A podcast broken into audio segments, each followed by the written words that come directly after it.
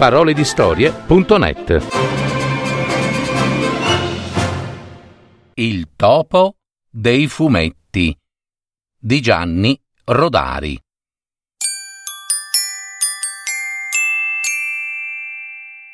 Un topolino dei fumetti, stanco di abitare tra le pagine di un giornale e desideroso di cambiare il sapore della carta con quello del formaggio, spiccò un bel salto e si ritrovò nel mondo dei topi di carne ed ossa.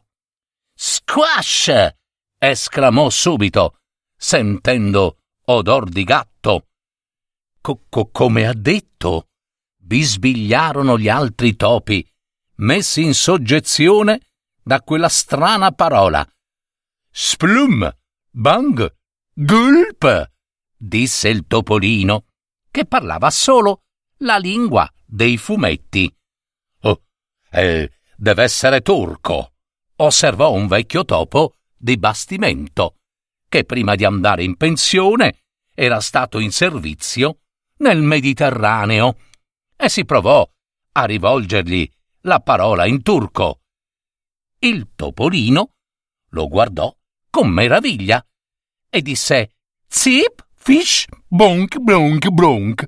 Eh, no, no mm, eh, non è turco, concluse il topo navigatore. E allora cos'è? Eh, avate la pesca. Così lo chiamarono Vatte la pesca e lo tennero un po' come lo scemo del villaggio. Vatte la pesca, gli domandarono. Ti piace di più il parmigiano o, o il groviera?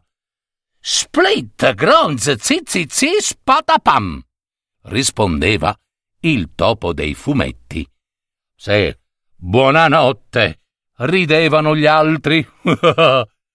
I più piccoli poi gli tiravano la coda, apposta, per sentirlo protestare in quella buffa maniera. Zum zin splosh squaw. Una volta andarono a caccia in un mulino pieno di sacchi di farina bianca e gialla.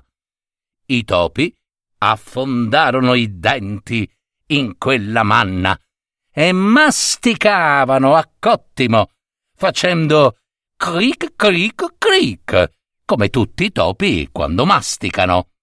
Ma il topo dei fumetti faceva crack, scrack, shradek, shracrack. Ehi, impara almeno a mangiare, come le persone educate, borbottò il topo navigatore. Ah, se fossimo su un bastimento, saresti già stato buttato a mare. Ah, ti rendi conto, no? Che fai un rumore disgustoso. Greng, greng, greng, disse il topo dei fumetti e tornò ad infilarsi in un sacco di gran turco. Il navigatore allora fece un segno agli altri e tutti quatti quatti se la filarono di nascosto, abbandonando lo straniero al suo destino, sicuri che non avrebbe mai ritrovato la strada di casa. Per un po' il topolino continuò a masticare. Quando finalmente si accorse di essere rimasto solo, era già troppo buio per cercare la strada e decise di passare la notte al mulino. Stava per addormentarsi quando ecco nel buio accendersi due semafori gialli. Ecco il fruscio sinistro di quattro zampe, il cacciatore, un gatto. Squash! disse il topolino con un brivido. Squash! Gra gra gragnau! rispose il gatto.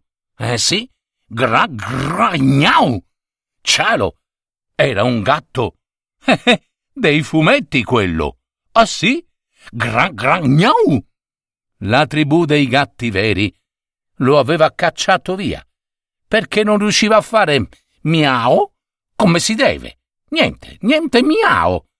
I due derelitti si abbracciarono, giurandosi allora eterna amicizia, e passarono tutta la notte a conversare nella strana lingua dei fumetti. E si capivano, eh? A meraviglia!